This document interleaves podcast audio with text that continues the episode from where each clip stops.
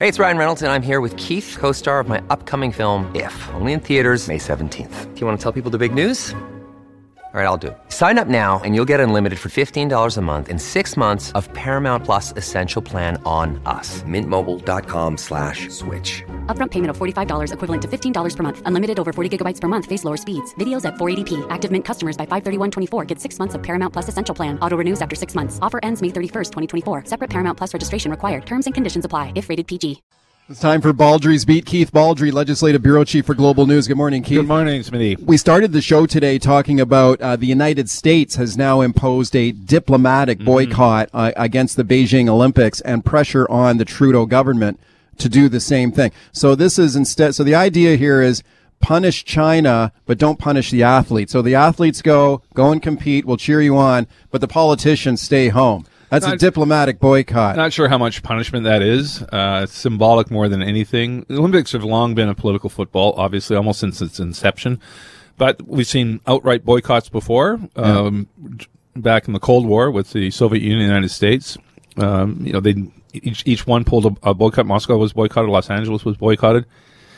Uh, it hurt the athletes of the countries not coming, but it really, I'm not sure it had a huge impact on the Cold War on, on either side. Now, Cold War ended, you know, five years after the, the last boycott in 84, but in terms of this, we'll see where it goes. I, again, I think China would be more mortified if all the athletes stayed home rather than just the diplomats. Yeah, well, here's Erin O'Toole, the federal conservative leader here, making the case for Chi- uh, Canada should do the same as the Americans did yesterday, a diplomatic boycott of the Olympic Games. Here's what he had to say.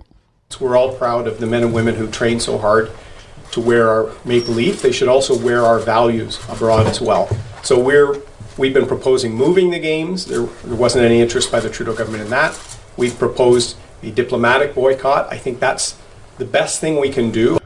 Okay, so he continues to make the case for a diplomatic boycott, and I think Trudeau is going to do something like that. He's kind of hinting at it. Yeah, it, seems to be hinting at that. All it means is there's a few, uh, you know, few fewer receptions Well, it's like a junket for Yeah. these politicians to go over there. Yeah, I it, mean, it's a total junket. It's uh, I mean, the the IOC, the Olympics is the big biggest junket next to FIFA, basically. Yeah, yeah. So I'm not sure that's that's not much of a sacrifice, right? Like somebody said to me this morning, if you're going to punish China with some sort of boycott or, or you've got to have something that you you have to have a sacrifice that you're making, and this is not much of a sacrifice. No, um, just because a few American diplomats Symbolic. don't show up at a reception or Canadian diplomats, it's hardly going to have an impact on China. Right. Although China is still saying they're not happy about it. I mean, it, it does. It is an insult to them, right? They're losing face over this, so they they say they'll retaliate. Well, we'll so see. they're going to retaliate against the United States. They haven't said how. Well, I mean, China, China's a country to watch, obviously, in the years ahead, and it's going to be a dominant uh, uh, force to be reckoned with on all sorts of fronts. The Olympics is probably the least priority right now compared to you know, potential trade wars and such. Okay, I think Trudeau will announce the diplomatic boycott too. Yeah, wouldn't be surprised. Probably this week. It's set to call me on that and tell me what you think about that. Do you think that's going to make any kind of difference, or it's weak, or do you think we should do a fuller boycott? Phone, get set to phone me on that. All right. Yesterday on the show, I, I talked to Liberal MLA Greg Kyllo. He is the Liberal labor critic in the BC legislature about the issue of paid sick days. So we're having, we got five paid sick days per year in British Columbia. That starts in January. Mm-hmm. The deal is employers would pay for it. So if you have an employee who's sick, they still get paid five days a year. The employer's got to cough that up. Now the liberals are saying, oh, this is bad for business. Don't do it. The government should pay for it instead. Now have a listen to this. This is Greg Kyllo, the liberal MLA on yesterday.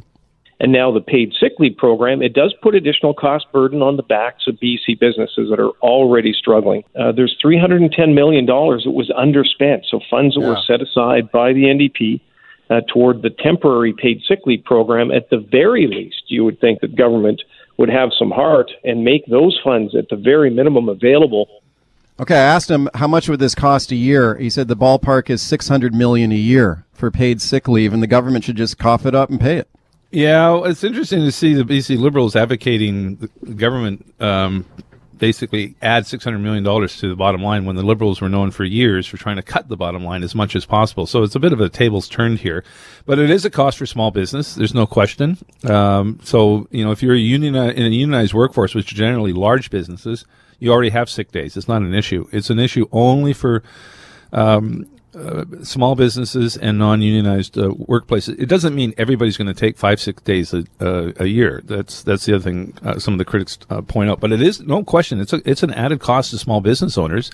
And you've got a number of business organizations are up in arms about this that they, they think it's an added burden at a time when businesses can least afford it. If you think about the politics of this, I think the liberals might be sensitive here of going against paid sick days. They don't want to Yeah. be accused of being, you know, opposed uh, anti-workers who get sick and and can't work. So they don't want to be seen as being opposed to it. A lot of voters uh, who would be affected by this, and I think would like a, a paid sick day. Right. So so instead of saying we're, we're just opposed to paid sick days, which is which was the business line effectively, the business didn't want this program. It seems to be the new reality. It's not just in BC. This is happening. It happened in it's happening in Quebec and PEI. It'll likely spread to other provinces as Yeah. well. It's it's come out of the pandemic, and COVID nineteen has highlighted the issue of illness in the workplace like never before. And that's one reason why COVID spread in so many instances in not just in BC, You're- other places as well. You're right, though. It does seem kind of counterintuitive to the usual liberals because the liberals are supposed to be the party of smaller government and reduce spending, and here they are, you know, with barely a sh- spending six hundred million dollars. with barely a shrug. It's oh, six hundred million. Okay, we'll we'll pay for that. The other thing is the uh, the bureaucracy is something like that. Like, can you imagine employers? I guess would have to report to government. I had an employee who didn't come, who came in, uh, who took a sick day this week, so therefore you owe me money, and I've got to Yeah. file all kinds of paperwork or reports. I mean, you know, it'd be like a huge bureaucracy attached to it. A Ministry of Sick Days would have to Yeah, be created. yeah. So I mean, and the liberals are just without a blink. Had just said, yeah, well, we, we should pay for this. So. Well, what, again, in the pandemic, uh, political parties of all persuasions, without a blink, have added zeros to Yeah. to programs in terms of how much money is being spent. So, uh, you know, balancing the budget is an afterthought now. It's not going to happen for a decade. So the door is open to spend as much money as you want. Okay, get set to call me on that one too. Um, Mike Farnworth, the public safety minister, he was supposed to go to the interior today to look at some of the flood damage. He got fogged, uh, fogged in or fogged out. He's, uh, I think he's stuck in Victoria. Our cameraman was supposed to go with him, and uh, the helicopter wasn't able to come out of Vancouver to come pick them up. So I think that's going to be rescheduled for likely Friday. And then Rob Fleming, the transportation minister, is hoping to tour the Coquihalla and check out the damages there, um, which uh, is extensive, more than 20 sites along that highway, 130 kilometer stretch have been uh, severely damaged. And the aerial footage we've had on Global is just phenomenal, just showing the, the uh, um, extensive, catastrophic uh, damage to that highway in so many places. So he hopes to have the highway open. His ministry hopes to have the highway open at the end of January to commercial traffic only, and it'll be limited, probably one. Uh, they're alternating one lane or one lane uh, in each way. Uh, and that's just a, a temporary fix. That's not the permanent fix. It's- Uh, the permanent fix for these highways is going to take some time because they just can't be built the same way they were built before. yeah, when I saw those global news pictures of the Coquihalla basically just lying in pieces, I thought, oh man, this is going to take years to repair this. I was surprised when, and Fleming continues to stick to his guns on this, that by, as you, as you emphasize there, by the end of January, that he expects the Coquihalla to be reopened, Yeah, which I find amazing. Uh, amazing. Now, the uh, BC Highways Ministry and its contractors are somewhat legendary when it comes to building roads and highways. They've done it in extraordinary situations and weather conditions throughout the years. I mean, the, co- the fact that Coquihalla was built to begin with uh, was was kind of a, an engineering marvel. Uh, a lot of people thought there's, there's no way you can build a highway through that elevation, um, you know, remote places, and it was pulled off in time for Expo 86. a bit of a scandal in that it was fast tracked and there were some engineering problems exposed as a result of sort of cutting some corners. But anybody who's traveled to Coquihalla, has, you know, over the years has been happy with that route. Well, I hope Fleming is right. I hope the Coquihalla does open by the end of January. But one of the reasons I was surprised when he said that was there are no access roads to the Coquihalla, right? So, so to get to these broken sections of highway, Very few. how do you get in there? There, yeah, there's, that's an issue for a number of the places. Apparently, there are some uh, logging roads that are accessible. Uh, he, he tells me not in all all places. I mean, um, in the north, we've seen uh, in Northwest Territories, for example, uh, and Nunavut, they've actually helicoptered in and Yeah. dropped dropped from the sky equipment pieces. Bring in heavy equipment by helicopter. by helicopter, and that may happen here as well. Yeah, and that and it would be like you said, it'd be a temporary fix, commercial traffic only. Yeah. The permanent fix will take how long and don't know. cost how much? It's going to cost a know. lot of money. I mean, yeah, in terms of the recreational travel, I think we're a long ways away from recreational This episode is brought to you by La Quinta by Wyndham. Your work can take you all over the place, like Texas. You've never been, but it's going to be great because you're staying at La Quinta by Wyndham. Their free bright side breakfast will give you energy for the day ahead. And after, you can unwind using their free high speed Wi Fi. Tonight, La Quinta. Tomorrow, you shine. Book your stay today at lq.com. Travel on the Coquihalla. All right, phone lines are open. 604 280 9898 is the number. Star 9898 on your cell. Doug in Surrey. Hi, Doug.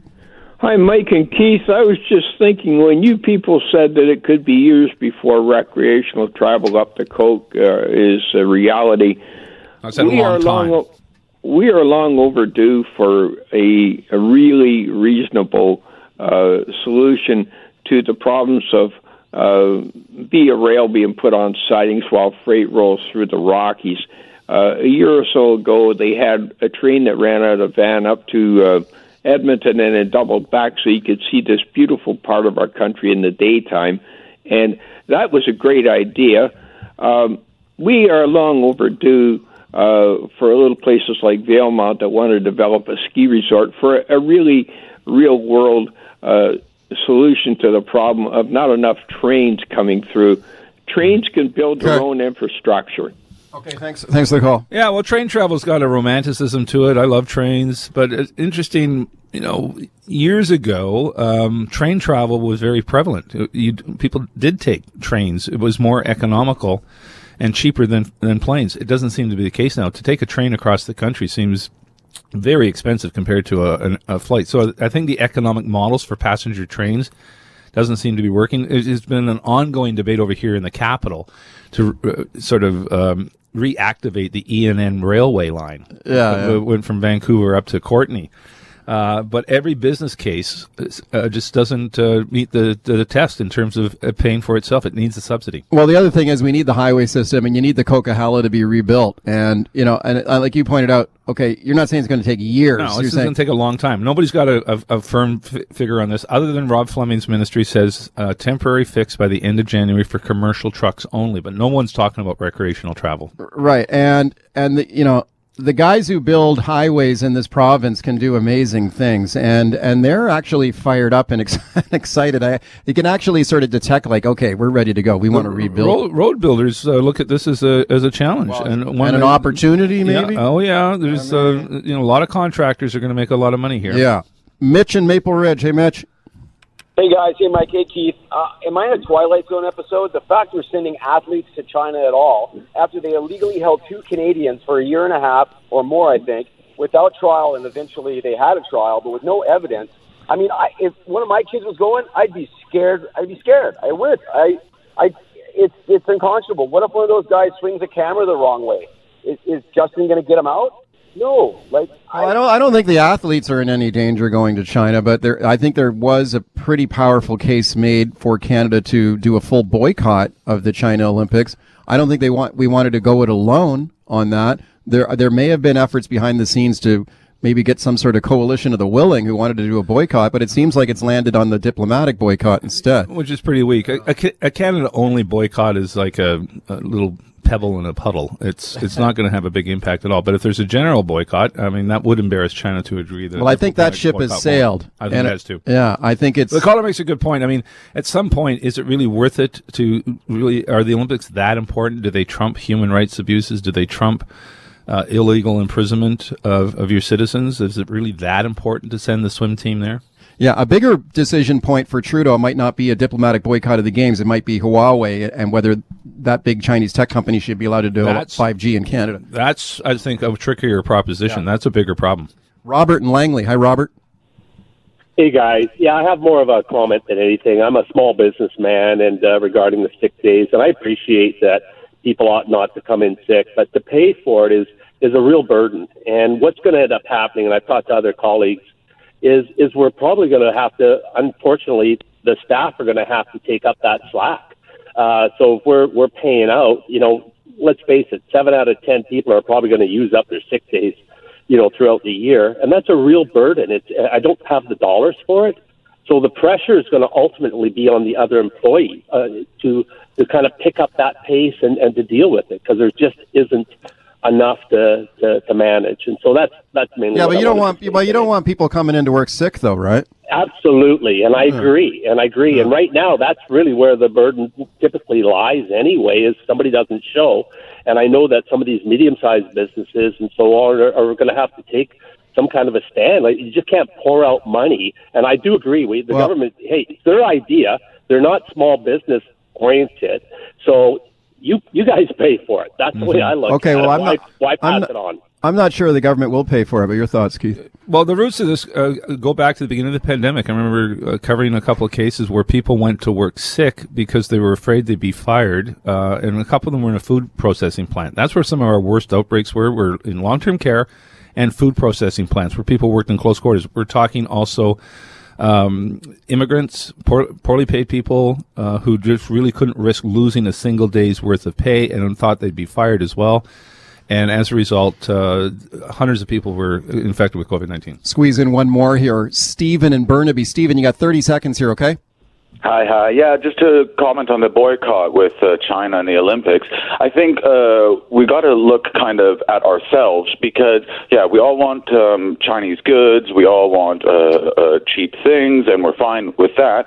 But and we all want Canada's men's and women's teams to win gold in hockey. And God forbid if we take that away from Canada, what would happen? You know, so I think if the general public kind of sees, you know, my actions and my uh, uh, sports hurrahing uh, Okay. are causing this, then maybe look inwards.